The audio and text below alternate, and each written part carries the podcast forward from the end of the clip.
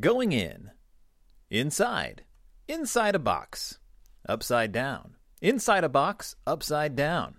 Going out, outside, outside, inside a box, upside down. Going on, on a truck outside, inside a box, upside down. Going, going to town on a truck, outside, inside a box, upside down. Falling off, off the truck, coming out, right side up. Mama, mama, I went to town. Inside, outside, upside down. Hello and welcome to Deep in Bear Country, a Berenstain Bearcast. I'm your host, Phil Gonzalez, and today we have a double header. That's right, two, two, two books in one episode. We are covering Inside, Outside, Upside Down, and Bears on Wheels. Now, why would we do this? Why would I throw two books at you? Are these books insanely boring? No, of course they aren't. They're Berenstain Bear books. Are they strange and unusual specimens that have nothing to do with the rest of the Bears' continuity? Uh, perhaps. Are they each half as long as the books we've been covering? Yes. And since two halves make a whole, I figured this would be one great episode. So what's the deal with these books? What's the deal with Inside, Outside, Upside Down? That doesn't sound like it has anything to do with bears. That could be anything. What, what's the deal with Bears on Wheels? That Well, that does sound like it has something to do with bears, now that I think about it. Bears on Wheels. Sounds like it has to do with Bears on Wheels. Well, we'll get to that one. But what's the deal? Well, these are the bright and early books for beginning beginners. And what does that mean? What does that mean at all? Okay, so one day, let's journey back in time. One day, Ted Geisel calls up the Berenstains and says, "Guys, great news. Things are getting shaken up here at the uh, at the old book publisher, and I am starting a new line. We're going to call it Bright and Early Books, and it's going to be for kids who are even younger than the kids you've been writing books for. And I want you guys to take control of the situation. So stop whatever you're doing. Stop writing that Bear Scouts book you're working on. I want you to write the first books for this series. And here's the deal. You guys are great. I love your work. Don't do bears. People are getting tired of bears, right? You can't do bears forever anyway, ha ha ha. So write us something for beginning beginners, but make it not bears. We don't want to do bears, okay? Remember, stay simple, no bears. Simple and no bears." So Stan and Jan put their heads together, and they're like, there's this one phrase that had been going over and over in their heads. Inside, outside, upside down. So they came up with this crazy idea. A penguin in the South Pole, I'm kidding. Uh, it's about a red gorilla who lives inside a tree, and a crow who lives outside the tree on a branch, and then a sloth who's hanging upside down from the branch of the tree. And they go on a road trip in a big, you know, souped-up car, right? It's going to be this wacky drive to town. And in the end, they're like, hey, we went to town, inside, outside, upside down. Great in for a book. They draw it up, write it up, take it into Ted. He looks at it. This is great. Oh, my gosh. This is... This is exactly what we're looking for. This is perfect. Absolutely perfect. Here's the deal. We want you guys to do bears because the bears are really popular. We kind of want to keep that bear interest going. So uh, take this, redo it, make it about the bears. Sound familiar? So in any case, they take it back. They completely scrap the idea and they rewrite it as Inside, Outside, Upside Down, starring a certain small bear. But is this the small bear we all know? Now, I'm working on a theory. Somebody write this down because I'm going to totally forget about it. I'm working on a theory that the books that we've been studying have been in the Bear Universe Prime. Let's call it Bear Universe A, okay? But then there's the Bright and Early books. Now, some of them very closely resemble the books we've been reading. They're just a lot simpler. The rhymes are even more basic, and they're a lot quicker and shorter. But I have it in my head these may not take place in the actual Bear Universe continuity. Um, so for right now, we're going to refer to the Bright and Early books as Bear Universe B. Now, in case there's some crossing over, we'll deal with that when we come to it. And in fact, Inside, Outside, Upside Down could very well take place within Bear Universe A, Bear Universe Prime. But the next book probably doesn't. And I don't want to get continuity all screwed up. I don't want to have to justify some of the stuff that's coming up. Brother and Sister Bear go to the moon? Question mark.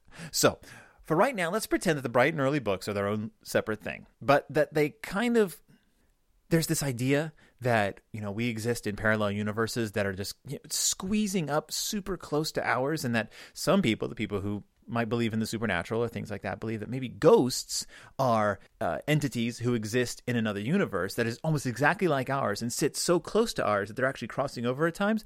So I'm going to say that Inside, Outside, Upside Down exists in a Bear universe that is so incredibly close to the other one that it's, it's almost right there. It's almost sitting right on top of it, except it's a strange universe where Papa doesn't speak and for some reason he has to take an empty cardboard box somewhere. So what's the plot of this book? Well, Small Bear finds a box. It's a yellow box. It says this end up with an arrow, and it has two holes drilled in it for eyes. Small Bear gets into the box and closes it up, and there he is. He's inside the box. Then Papa Bear comes by with a hand truck, loads this box onto the hand truck, takes it outside, and puts it on his truck. Drives with the truck to town, goes up a hill, the box falls off, Small Bear tumbles out, runs back home and says, "Mama, Mama, I went to town, inside, outside, upside down." That's the whole book. Why did Papa have an empty cardboard box that he was going to take to town? Why did this cardboard box have eye holes? And why was this end up labeled on the flaps and not on the side of the box? Usually this end up, and I'm actually looking at a box right now in my basement that says this end up, is on the side of the box. Why would the up end be a side end? Why are there pre-cut eye holes in this box? Why is Papa putting an empty cardboard box on a hand truck? Doesn't he notice that it's not empty when he puts it on the hand truck? It's got to weigh as much as his child. So, existence of a parallel universe. In this parallel universe, Papa is denser than usual. He does not question anything. Could this be a universe in which Papa has died and been replaced by some sort of automaton? It's absolutely possible because this Papa shows no emotion. Small Bear shows no motivation. He just gets into a box and closes it up. What was his end game? What were you hoping to accomplish? What did you think was going to happen? Maybe he was trying to escape. And what room is he in? Look at this. You can't look at it, but look at this. The book starts off in some weird featureless white void with a wooden floor. It's a white wooden floor and a box. Papa loads the box up.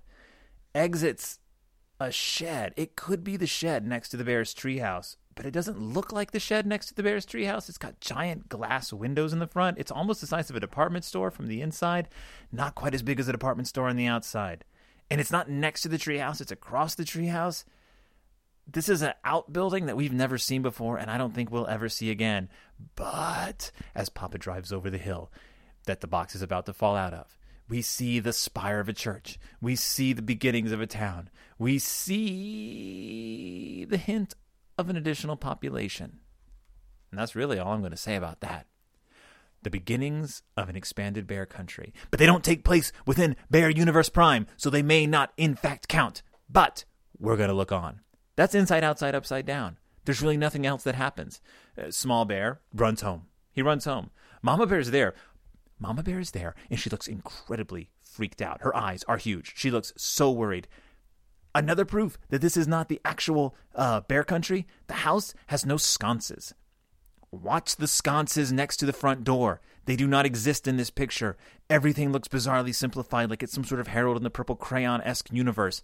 I don't think this is Bear Universe Prime. That's not Mama Prime. That is not Small Bear Prime. We are looking at imposters from another world, okay? Inside, outside, upside down. There's more going on here. But wait, there is more. Bears on Wheels, the next book.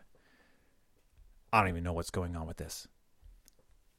It's about bears riding on wheels, but they all look like Small Bear. Seriously. I actually got into a conversation about this with my four-year-old last night. It starts out, one bear, one wheel. Bear on a unicycle, right?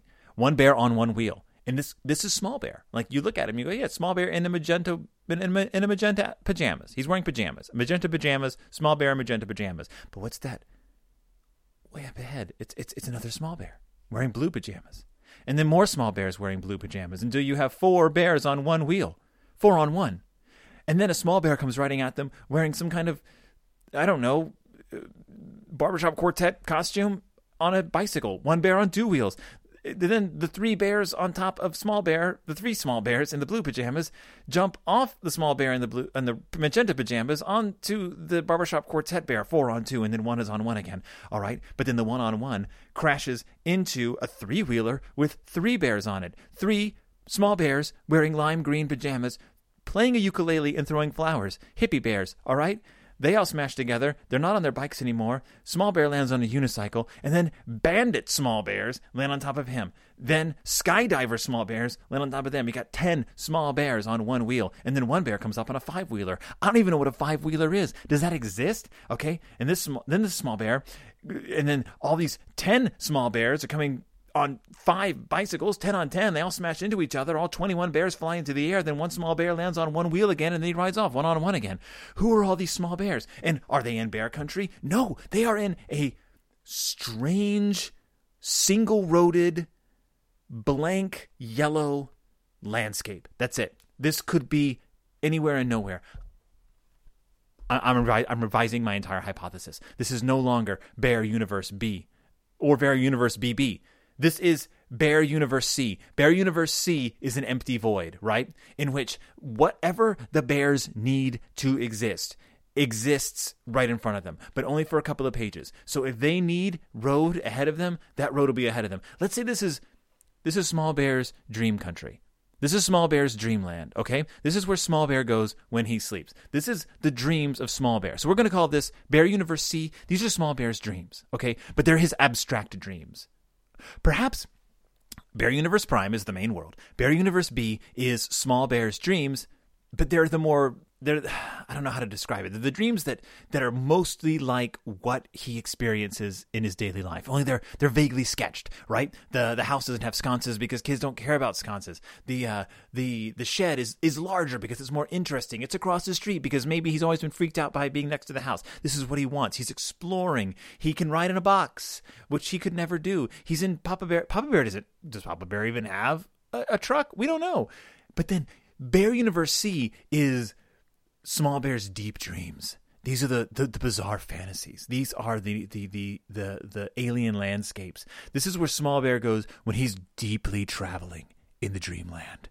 And that's what Bears on Wheels is. It's the first look inside Small Bear's fractured psyche. Not fractured in a bad way, but the way all of our psyches are fractured, like deep down. We are all different people. Somewhere deep down inside Small Bear, he is already split into twenty-some-odd separate bears. Bears, these are faces that he puts on for different times of the day. Sometimes he is that lovable barbershop quartet bear. Sometimes he is a bandit hiding in a tree. Sometimes he is a group of skydivers leaping off of a tall building. Sometimes he is whatever that guy is on the five-wheeled whatever it is. This land doesn't exist. These vehicles don't exist. Small Bear can't ride a unicycle. We've never seen that happen, and we probably never will again. These are the bears on wheels. And when I say wheels, I mean wheels within wheels. Something's going on. We're looking at a much deeper world than we'd existed in before. What else lurks in this world? One more theory. Small Bear's dreamland links directly into Doctor Seuss's more abstract landscapes.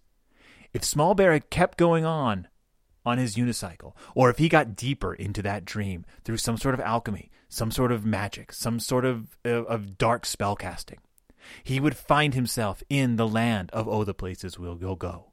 He would find himself in the land of Halloween is Grinch Night.